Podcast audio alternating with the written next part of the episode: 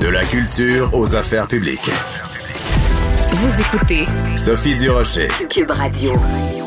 Quand il se passe quelque chose dans le domaine de la restauration, je me tourne toujours vers la même source, une source fiable, une source sympathique. C'est Robert Dion, spécialiste de la restauration et fondateur, éditeur du magazine HRI Mag. Bonjour Robert. Bonjour Sophie.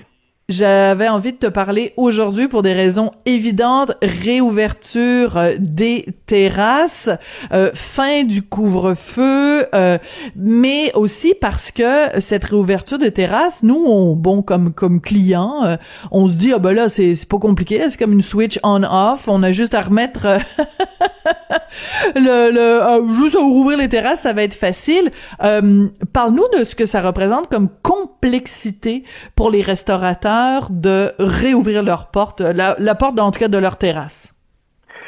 Écoute, euh, c'est, j'ai fait une petite, intervention pour un groupe de restauration. J'ai dit, c'est comme si euh, euh, vous ouvrez un soft opening, mais vous êtes automatiquement le, restaurant le plus populaire au monde.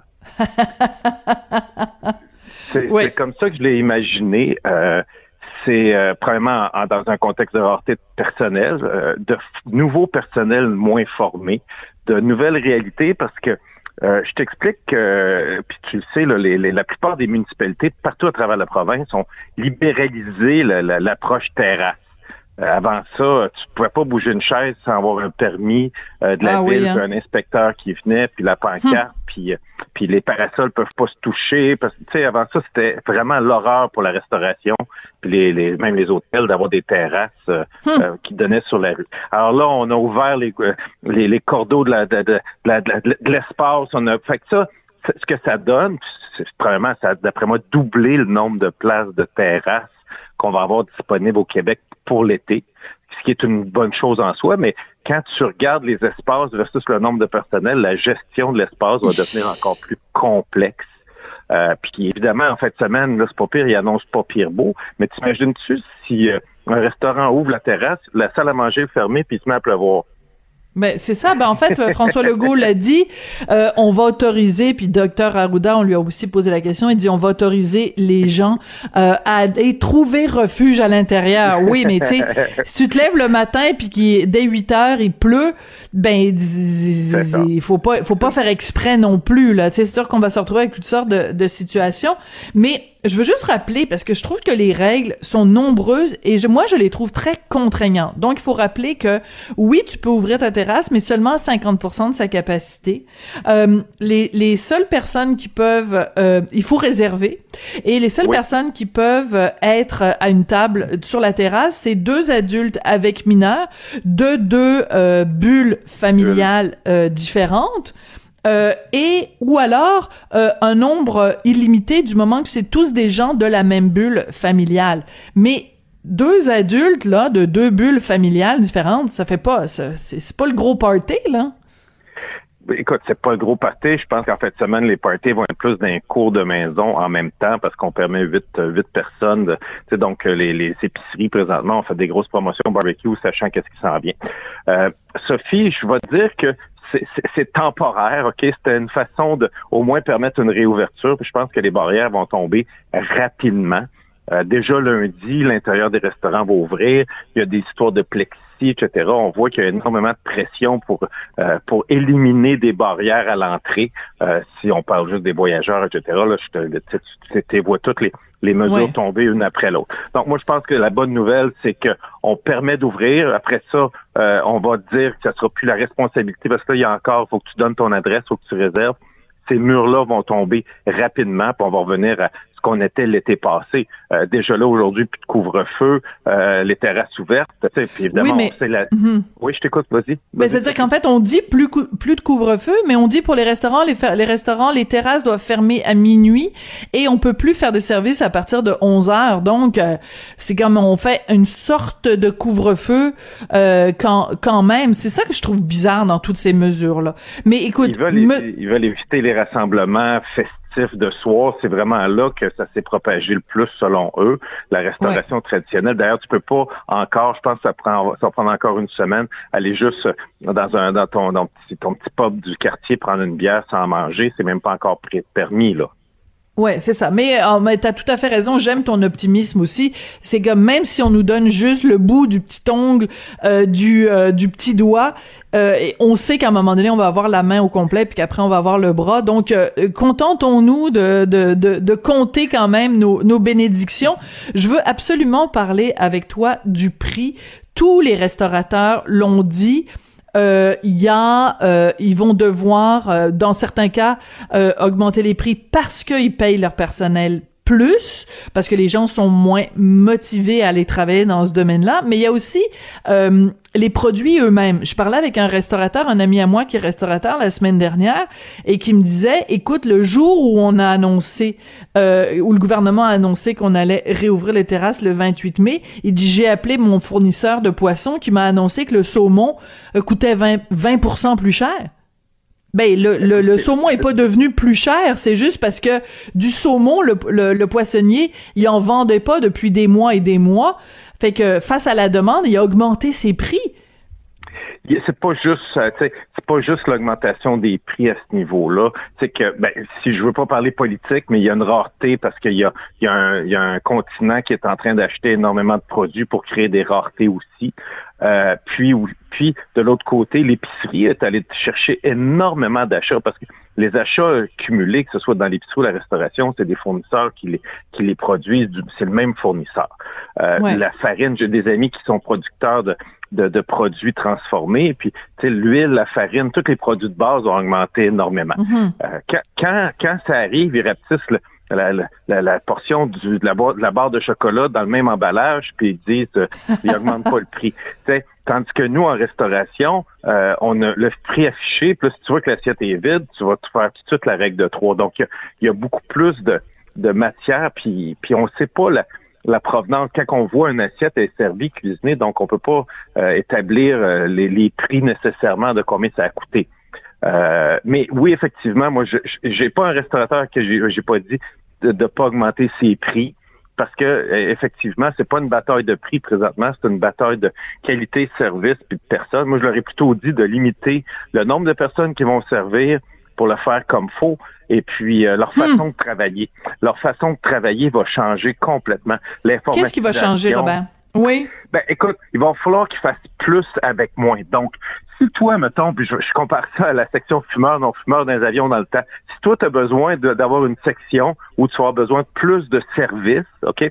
Tu vas t'asseoir dans une section du restaurant où ils vont, ils vont te pamperer beaucoup plus. Mais si moi, je suis habitué d'aller manger mon tartare à telle place, je sais exactement comment je le veux, ben, je vais être en mesure de m'asseoir à une place hmm. qui va m'être assignée. Je vais le commander sur mon téléphone avec mon verre de chardonnay que j'ai ou de, de, de, de, de, de Sancerre que je commande d'habitude puis ils vont venir me le porter, puis je vais faire, je vais me faire plaisir autant que si quelqu'un était venu me voir. Ça, c'est le genre de façon qu'on va hmm, travailler. Un peu comme un peu comme McDo maintenant qui t'offre d'aller te stationner dans un dans, à un endroit, puis ils vont venir te porter le sac dans ton auto pour permettre à d'autres gens qui sont moins érudits dans les les applications puis des choses comme ça d'aller parler à quelqu'un. Donc c'est un peu ça qui va changer euh, dans la façon hmm. de faire. Euh, tu sais, une grande, grande terrasse, tu vas pouvoir euh, utiliser ton téléphone puis commander ta bière prépayée dans si à table 17 parce qu'elle va être géolocalisée.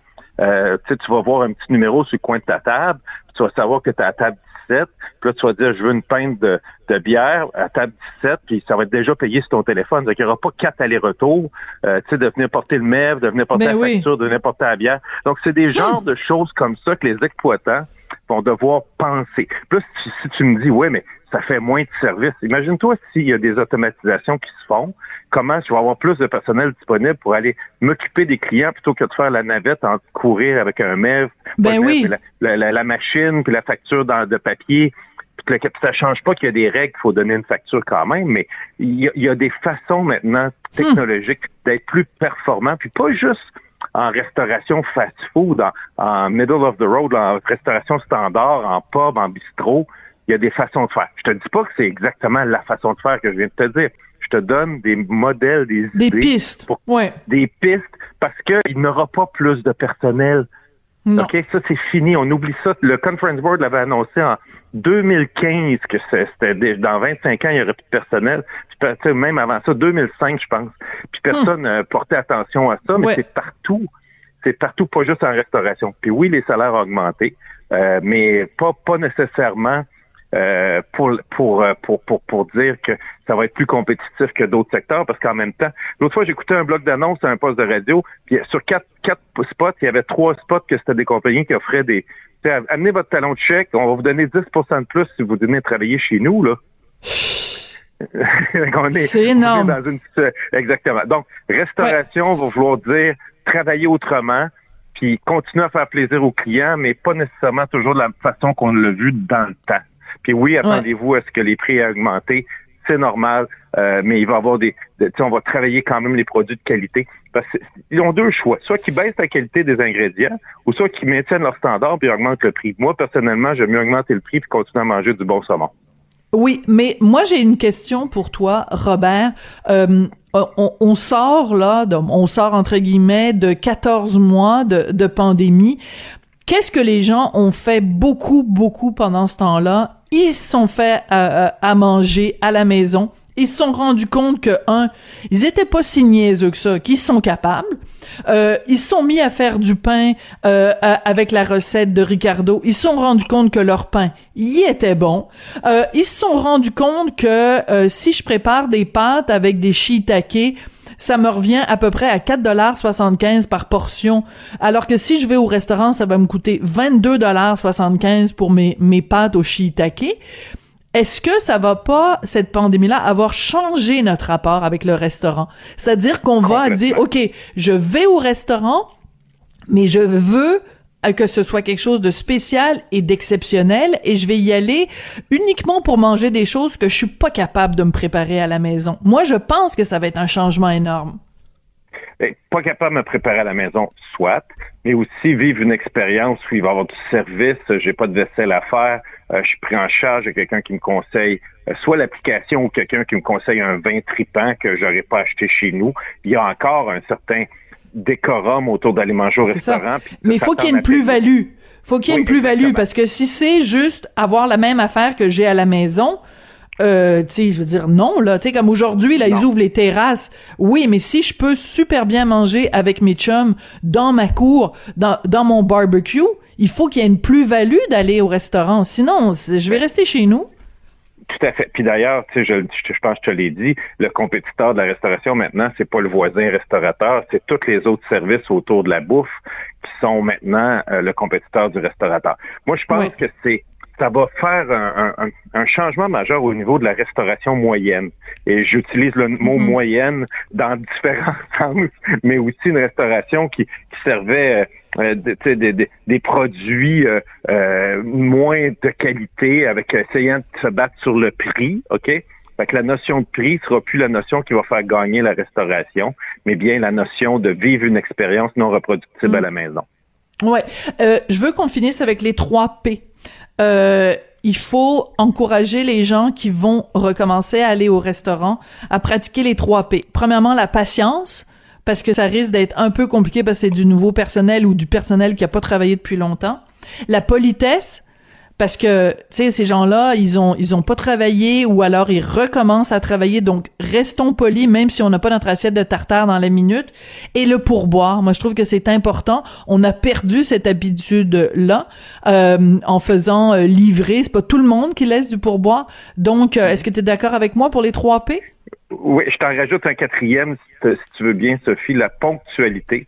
Et quand je dis ponctualité, oui, c'est bon. De, d'annuler tes réservations si tu en as fait, de te présenter si tu l'as fait, de pas réserver à quatre restaurants au cas où tu décides mm, mm, d'en mm. choisir un.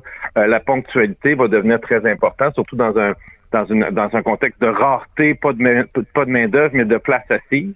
Euh, Puis ça a été euh, la réouverture la dernière fois, ça a été ça a été le plus gros. Après le manque de personnel, c'est le plus gros souci de la restauration. Ouais, ben écoute, moi je te je te l'annonce là, nous avec Richard, on a euh, réservé une terrasse. On s'est dit on réservera pas le 28, ça va être trop la folie. Donc euh, ça va être je pense c'est lundi ou mardi, je me souviens plus et euh, on, on, va se payer une soirée en amoureux parce que bon, on adore notre fils.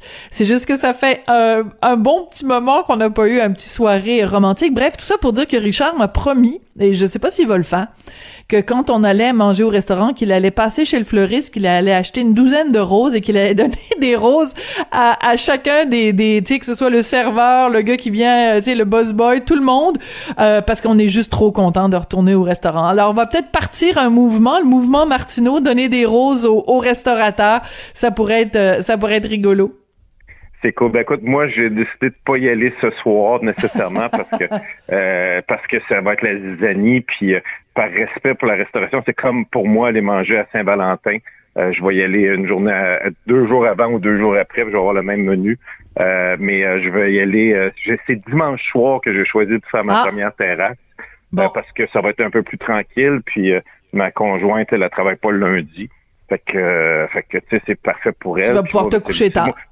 Puis moi, c'est travailler là, au restaurant, euh, Sophie. Ben oui, ben oui, tout à fait. Il y en a qui ont des, des, emplois plus difficiles que d'autres. Robert, c'est toujours un plaisir de te parler. Robert Dion, donc spécialiste de la restauration, fondateur et éditeur de HRI Mag. Merci beaucoup, Robert, puis euh, bonne terrasse.